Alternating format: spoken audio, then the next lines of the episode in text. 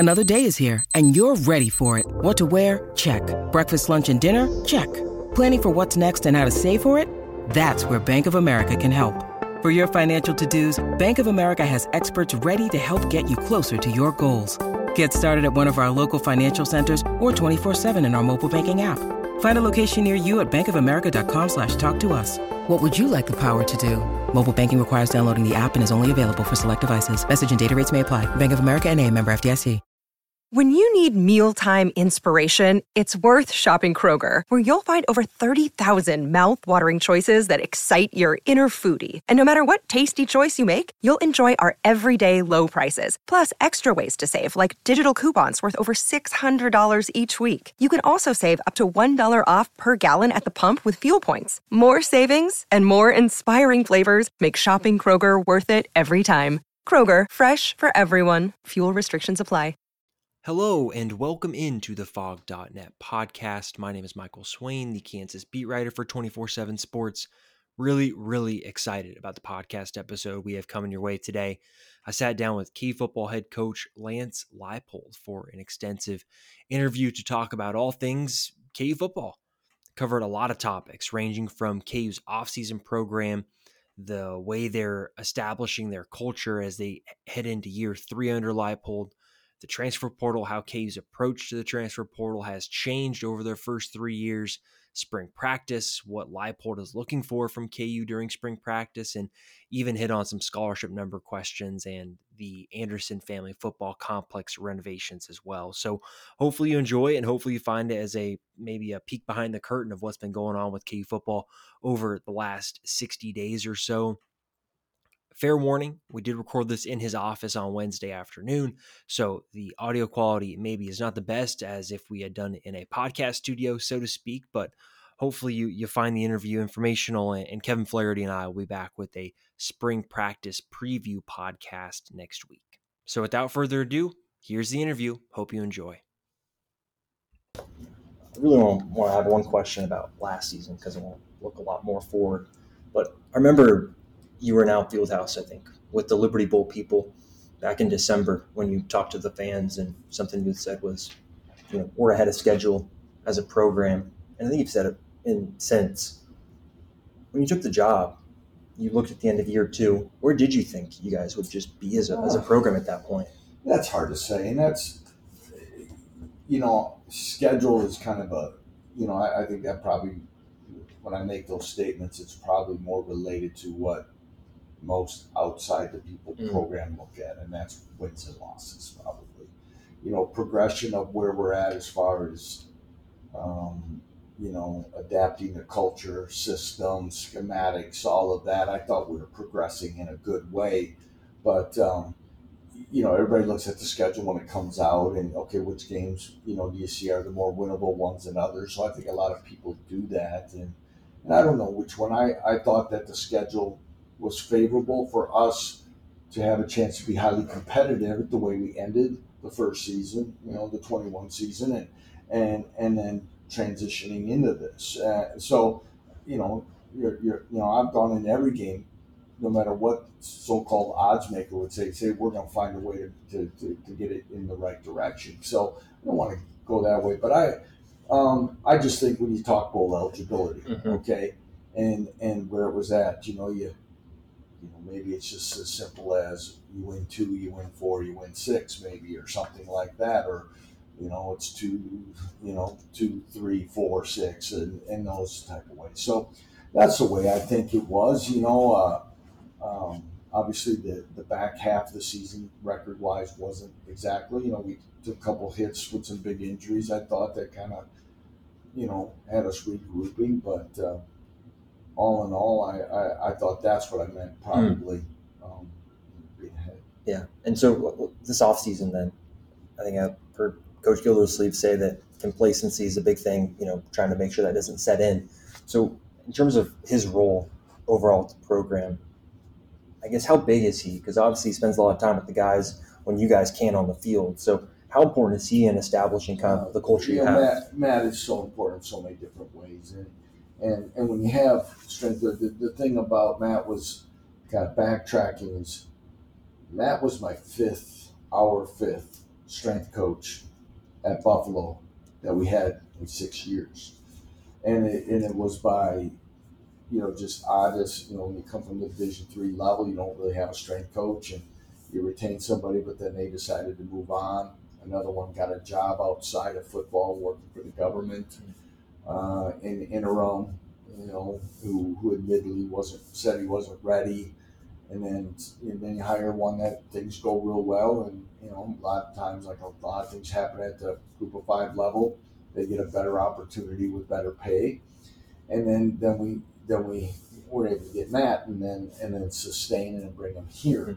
But he's so important, obviously, with developing the program, and that's, uh, you know, developing our players and, you know, and bigger and faster. And, and, but he holistically, he is the best I've been with. Uh, You know, he's, you know, he's knowledgeable and certified in the nutrition area. He's got this, but he also really embraces the culture piece. And, and, and for him to kind of take a lot of that and, and run with it, so to speak, when we're on the road, and what he's doing and how he integrates it with other things that we're doing. It's not just words on a wall or on a t-shirt and things like that. And we've been able to do the things that we have because of that, and a lot of that is, is because of his efforts. And I think some of those things that have allowed us is that our players have now understood and embraced the fact that when we talk about daily improvements and the little things of what really a process is, it's foundational, it's roots, it's it's those things. It's not everything that, you know, that some people measure again on game day or or Uh, a forty or a bench test. There's other components to it. And some of the things that we've done really well is, you know, some of the things off the field, how well we've, we've been doing in the classroom, our community service givebacks, and things that are well-rounding us, that our guys are knowing that it's helping them feel better and more confident, but also it helps a lot of different areas as well. And so obviously you haven't been on the practice field with them since before the Liberty Bowl.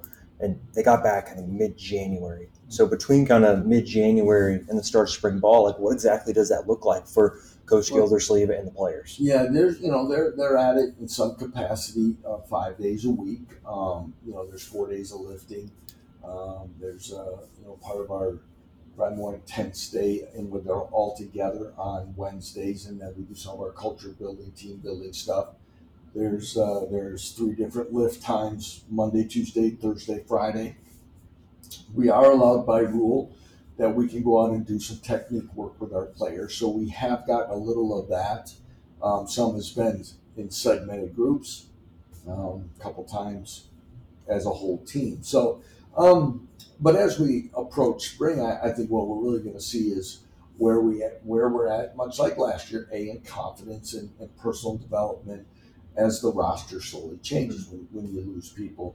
But but again, as, uh, you, you hope the confidence, but not the overconfidence that's good, because, uh, you know, we've got a long way to go yet. Yeah. So hopefully we'll see some of that. And, and but what you watched is uh, new leaders emerge. Our, our returning leaders continue working on that. And, and I think what will hopefully happen because of guys now that have plenty of experience, have had some success at the Big twelve level, that their personal confidence, A, elevates their game, but then that confidence that they had from last year allows them to bring others along. And that's kind of where we're progressing to being the player-led program we'd like to be. Yeah, and obviously guys like Rich are back, Mike. Who are some of the other guys that you've seen emerge slowly kind of in this period? As leaders, well, at least. Well, you know, uh, there's, like, there's, uh, you know, we've kind of modified some of the ways. You know, I get Mason Fairchild, Jared Casey, you know, Devin Neal's been very, very good in this role. Jalen Daniels obviously continues to be one of those.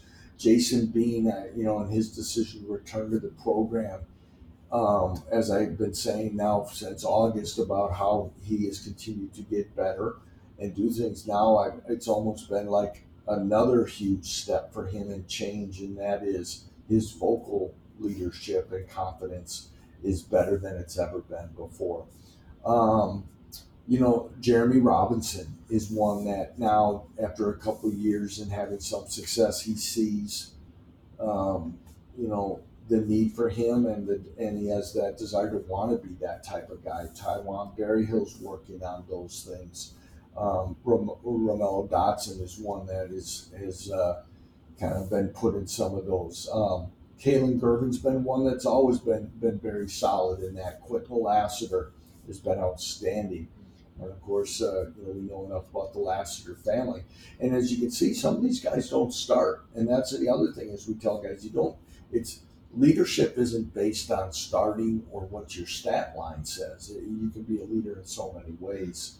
Um, Bryce Cable Duke is becoming one, because now he's got two years of starting under his belt. So that's what's really neat. And I, I think so many times we, we lose sight of um, embracing, watching guys come in as young men and lead as, as older, more mature men. I'll hit on that in, in a minute. Um, something you talked about during signing day was kind of the culture groups mm-hmm. you guys do. What exactly, I guess, does that look like, and how do you feel like that helps bring either new guys along? Everything. now, uh, you know, we draft teams, okay, and, and to be a leader in our program, you need to apply. And, and Coach Gildersleeve, and with a little assistance from myself and others, but he, again, there's a lot because of the timing of that when we're gone, but and, and how that, that works, and, and our players are still voting, but there's some other things that, you know, you know, the old days, you, you know, the coach picks the captains, and some guys don't want to be, and you know, being a captain's more than going out for the coin toss and saying, you know, we're, we'll defer or defend this goal, and um, so we want to make sure there's we, you know, he's created some leadership classes. Totally voluntary, and he was so happy to see, you know, over fifty guys show up, you know, and things like that. But once we, we decide, uh, you know, how many leaders we're going to have in our leadership group, our leadership council, this year we went with two two leaders per team. And uh, so there's a little bit more of a buddy system in trying to, because our numbers are really high right now for spring, because, again, that's an attribute to, you know, maintaining a roster and our players being there. So we went that route, but we'll, we'll draft, and we'll, you know, sometimes we go by skill positions, okay, and quarterbacks and receivers and running backs and D Bs. Mm-hmm. And then you might go big skill. That might be more your tight ends and linebackers, and, and then there'll be line. So they'll, they'll pick the area of the three groups, and then everybody drafts off of that, and gotcha. That's their team. And, mm-hmm. and now with that team, there's There's punctuality things, there's extra credit type things, there's there's so many different things that go with it, and we keep track all the way up. Well, it actually ended today for the for this part for the first six weeks, and the winning team gets an award and usually some swag gear or something, and it's pretty cool, and they get excited, and, and then we'll do it again. And uh, sometimes we keep the team for a little bit longer, or we'll start a new set of point system. Um, Sometimes, and then we'll redraft at other times, and and again, it's competitive, but yet it's more about getting everybody on the same page. Yeah, obviously, last year you guys brought in double-digit transfers mid-year. Mm-hmm. You do the same this year at important positions.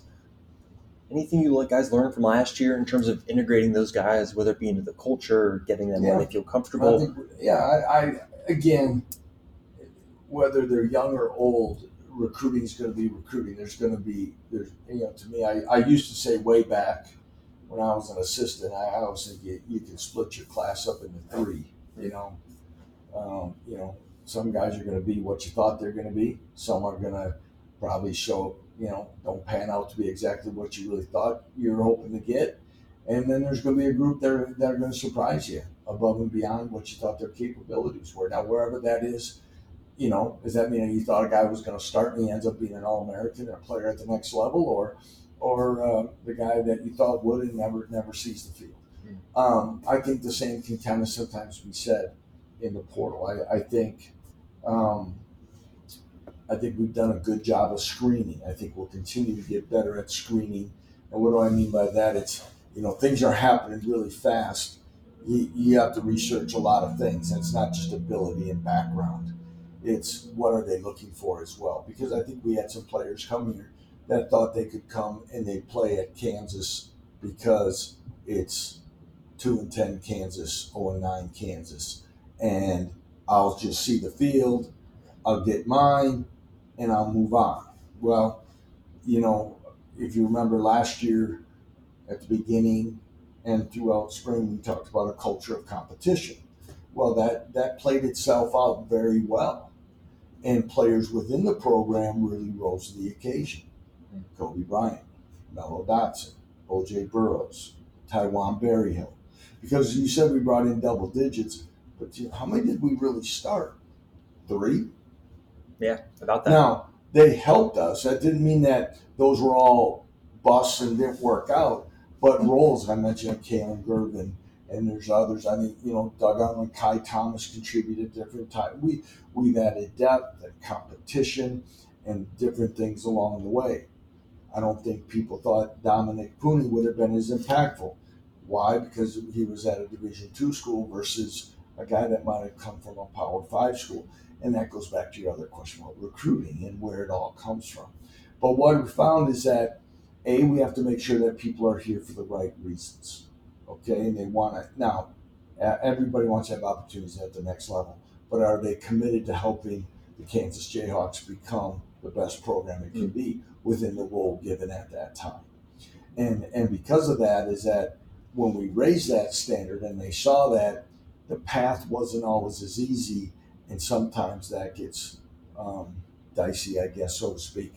We want a group of guys that are competitive and want to play, but at the same time embracing that. And, and again, as we went through it this time, there were there were probably uh, a little bit more that we looked into during that screening process. And honestly, some that have come, we feel that, you know, weren't the fit, and we and, and we, we moved on to, to another direction. Yeah. In terms of, let's go to the timing of it. I think after the Liberty Bowl, it's in sixty days between the bowl game and I think the start of spring practice, about there. Yeah. Mm-hmm.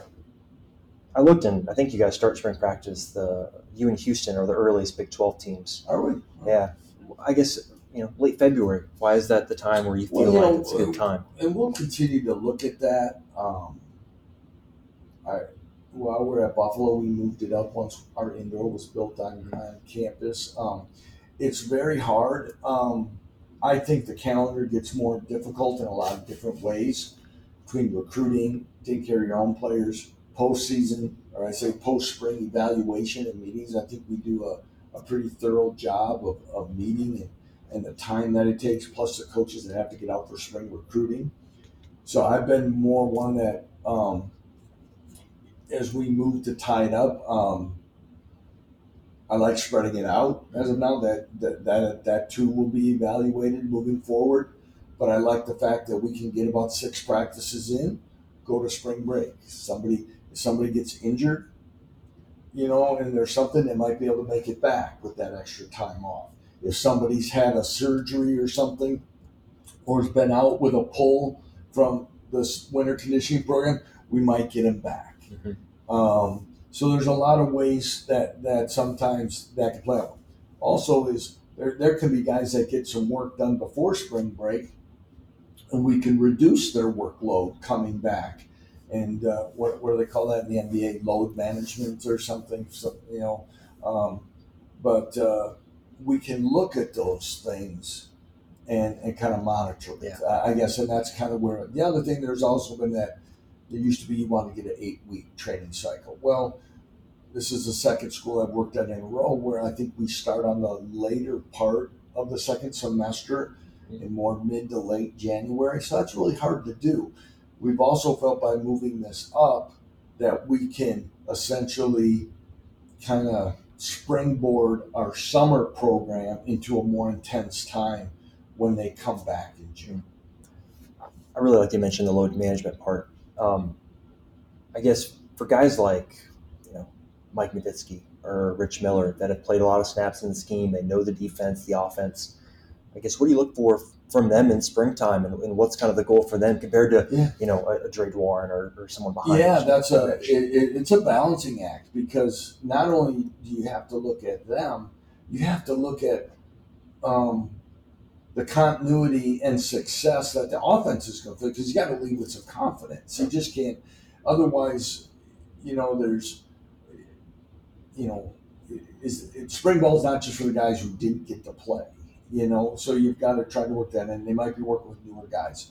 The guys you threw up, though, uh, you know, those names that you kind of mentioned, yeah, you know, Rich has played a lot. You know, Mike has played a lot of football. Yeah, we, we have to we, we have to reduce some of their stuff. You know, some of that might be reduced. And, you know, people don't always understand, and this is the, the new wave of doing things with G P S units and things mm-hmm. like that, and kind of bring it back to Matt Gildersleeve. High volume, high intensity is more an individual drill sometimes than it is because it's usually nonstop. We always think about eleven on eleven as being the most impactful training.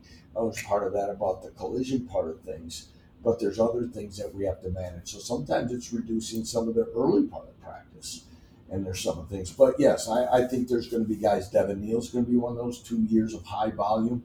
You know, he takes a toll towards the end of the year. You know, we've got to make sure we're smart in that direction.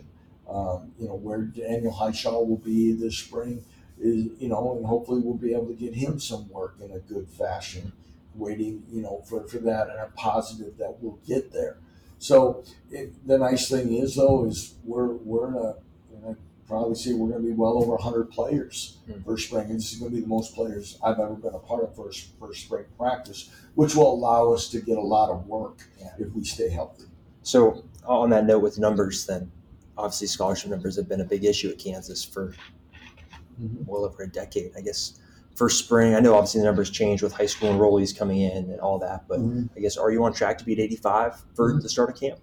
Yes, we should be. Yep. And I, you know, we were pretty good last year as well, but we also rewarded walk-ons with scholarships, or, you know, you know, we're, we're able to do something for a year or a semester, and we try to do that as well as we can because, you know, we're we're very proud of what our walk-ons have done and want to make sure we do a good job with them. But yes, uh, heading into, this, in, into uh, August, uh, as of now, we should be in, in really good shape.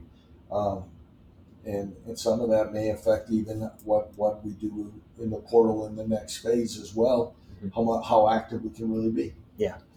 In terms of spring practice then, is there any position group that you're interested in? Obviously, as a head coach, you have to be interested in everyone and all that, but is there a group that you're yeah, like, hmm, I'm interested well, to see how this guy's play out?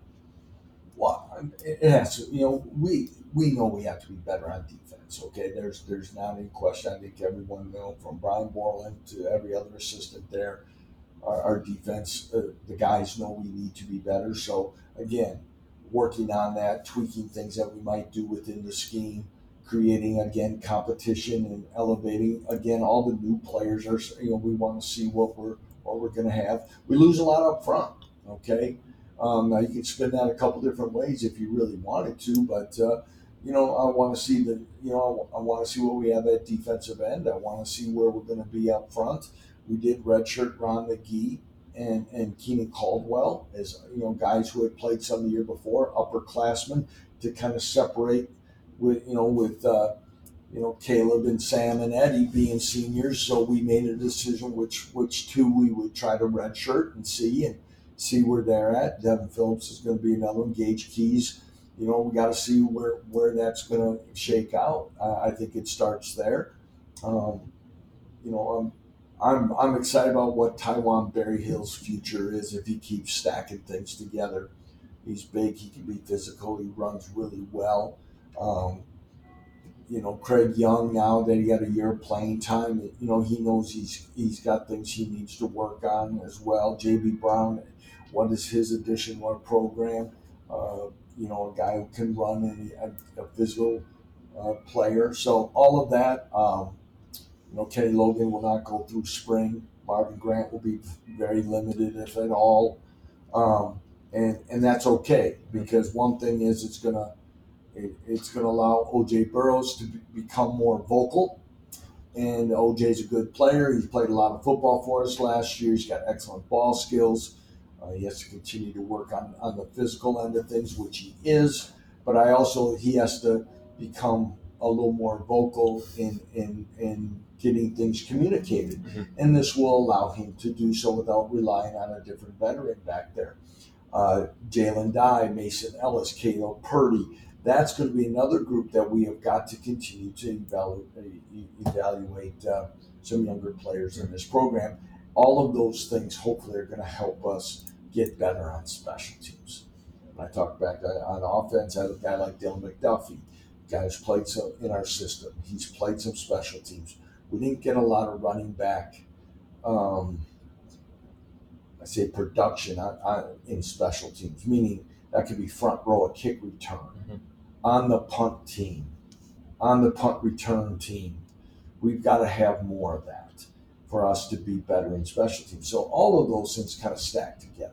And on the special teams note then, you know, is that something you look for? You mentioned the vetting process. You mentioned Dylan being one you know can play special teams. Is that a point of emphasis then, looking at someone like J B, for example? Like, can um, they play special teams? Yeah, a little bit. You know, obviously we've got to take care of our needs. You know, Dylan's probably, yeah, a little bit more there because mm-hmm. um, we knew Dylan knew our system. We knew that Dylan knew how we go about it, and that was important for fit. Mm-hmm. 'Cause that, um, but we also knew the style of back.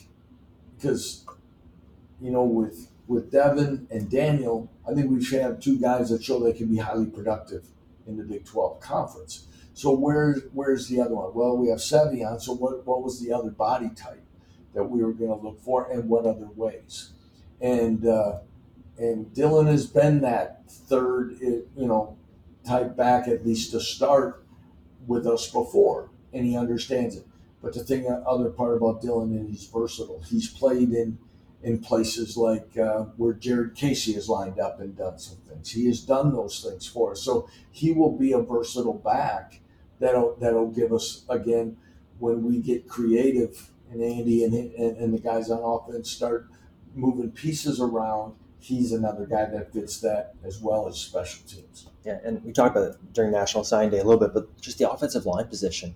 Yeah. How, how much do you feel like you guys have improved, maybe the size, physicality, ability to control the point of attack? Yeah, you know, I think you mentioned the size. I think went after bigger bodies. I think you can see that. Um, you know, the, the thing that probably, I don't want to say we missed, uh, you know, difference from year one to year two is that we had so many seniors. I think I might have said it last year in a press conference.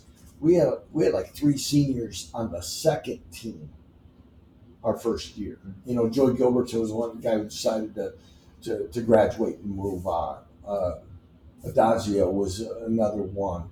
Um, Brunhart, um, I think, and, and Chris Hughes. Mm-hmm. You know, so we didn't lose. We lost Malik Clark, okay, but so there was five seniors or five guys that left the program. Four of them didn't start. So on the on the surface, yeah, you have these guys coming back. You need to replace a left guard. You find Dominic Puni, okay. But it was that next one when we got into fall camp that we kind of were still searching. Um, and, you know, Dre Warren had joined, but I mean, Kobe Baines was, I think, a, a really good late addition. And you're probably asking another one in the offensive line. I'm excited to see where he goes because he brings. He brings some nastiness and, and, a, and a sense of physicality um, to us as well. Um, and, of course, Big Spencer will be another one that's played some games at the Pac twelve level and and has started games. And, and, and I think start putting that with a couple of younger guys in there, I think we're going to be in a lot better position to mix and match when when maybe injuries occur or something, and create competition and depth along the way. You mentioned, we've talked about recruiting and all of that. Obviously, I work for a company that does that, the rankings and things. I remember reading something in The Athletic two years ago, maybe. It did like the re-ranking of recruiting classes. And I don't know if you saw it, but your, your Buffalo class, I can't remember the year, but basically outperformed everything, every metric that rated it. What's the key to making your players or getting your players in a position where they can outperform what, you know, experts perceive as maybe their potential? Focusing on the process of daily improvement. You know, we don't, you know, you know, everybody has dreams and aspirations, but how are you going to get there? And you can't get there your freshman year, you know, thinking where you're going to be your senior year. You have to work on being better today than you were yesterday. Mm-hmm. We really try to emphasize that in a lot of different ways. And, uh, you know, I, I was talking to somebody like that too. It's like, you know, I don't know if there's like five or six guys off one of those classes that end up in the N F L for a max school. That's pretty good. And that's where you don't know. And and again, that's where, you, you know, we, we like to, oh, yeah, we knew that the whole time. But you know, that's not that's not true either. But I think there are some guys that um, when when you get a group and you get a special group of guys that gel a little bit too and um, love the game, mm-hmm. love love what it takes to do it all, I, I think as well. Um, but there were some things there. I um, and and that's the balancing act in today's college football world, because as a staff and a program that probably prided itself on being a developmental program, you don't know what that means anymore in today's portal world. Who are you developing them for? How fast is that is, and what is the time? And uh, so so meshing all worlds um, is is is unique. Mm-hmm. I want to talk about that. Out here in the stadium and the facility and everything. I think Travis Goff in October, before College Game Day was here, talked about the facility and everything. And I think he said you'd be able to have input if you'd like. Mm-hmm. Just, I guess, in the complex here, what are some of the things that you're looking for and excited to, to add when the construction begins? Well, we're going to you know, give it a facelift in many different ways. And, and most importantly, what touches the players on a daily basis. Um, you know, revamping the locker room, revamping the weight room, um, improving our our training facility. Those will be in our meeting rooms. Um, you know, and again, when the when the time is coming, and I believe it's coming soon, where you know Travis and, and Chancellor Gerard will make more announcement about what what will be added in, in facilities as well. And I think, you know, putting those together is going to put us a lot more in the game than we have been. And, um, and if we can keep stacking a few of these things together, just like we ask our players for daily improvement, you know, I have to challenge myself, our staff, and honestly, administration, that we're matching that same that same thing for daily improvement for our players and our program.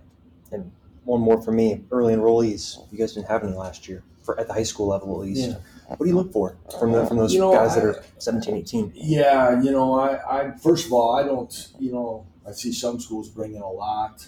I, I say, first of all, it's a family decision. As a parent, I don't know if, if I'm ready or want, you know, my seventeen-year-old to, to, to grow up any faster than you want them to sometimes. Sometimes in life, we're so much in a hurry to get there. And uh, so... my first thing is when they, if I ever get asked the question, is that's a family decision. If you think you can do it, and you, and the other part is I try to ask the family, do you think your son's mature enough? And uh, because there are some things, obviously we have expectations, and being a morning practice team and morning expectations, hopefully we help provide structure. But as we all know, that leaving home for college is, is uh, a big, a big step in freedom. And personal choice, and uh, so that that's one thing.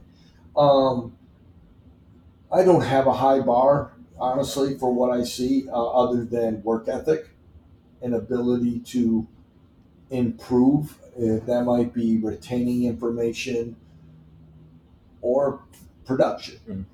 I think the nice thing about it is we rarely practice two days in a row.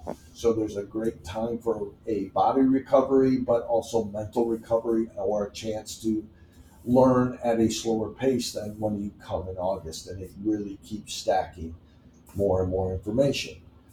Where I really evaluate it for the early enrollees is how are they the first couple weeks in spring. That's where you see if it worked itself, if it was a benefit. Because they should be ahead of the game. They should be a little bit more relaxed. They're almost like a sophomore in some ways, you know, because they've been through it, and you can see that. And then hopefully the ones that are leaders are going to help those newcomers that came in June and help guide them through those those bumpy times. Perfect. Well, that's what I got. Oh, one more. I can't leave without asking a recruiting question. The twenty twenty-four recruiting class, um, obviously two commits already. I can't chill. I can't. No, I, I, yeah. Just holistically, I guess the twenty twenty-four class, when you talk to them about the program, facilities, things mm-hmm. like that. I guess what's kind of just your message? Well, um, it's different now. You know, you, you know, first of all, we you know we started recruiting in May, and we had no idea what we had, where we're going, what we're playing against, all that. You're, you know, it was almost like Division three recruiting, where you're just kind of trying to sell the school and opportunities and hope and. And, you know, that last year is a little different, but, yeah, we had, you know, with the, the two-win season, the, you could see some things trending. Um, you can see that uh, interest is is better um, um, in this early stages. I think we've done a lot better job of identifying through this and, and processing of where we're at and what we need. Um, the fluidness of the portal, though, always kind of keeps it. Are you taking one at this position? If you're taking a player at this position, does it need to be a younger player, older player based on your roster? If you have attrition, what year was the player that left? Where does the where do you plug it in to keep balance? And uh, all those things. But I, I do find that, you know, we we talk about this being a program on the rise, and our future is bright. Mm-hmm. And uh, I think as we continue and. You know, a question or two ago about our facilities, and they, they continue to see, and I think people that are following college football and, and following the Big twelve conference, I, I think they see that uh, the University of Kansas has a different appreciation and commitment to football than it ever has before, and I think it's going to continue to show itself, and I think that we'll continue to be able to recruit at a good level because of that. Perfect. I think it's a great way to end it. Thanks so much for doing this. All right. Thank you.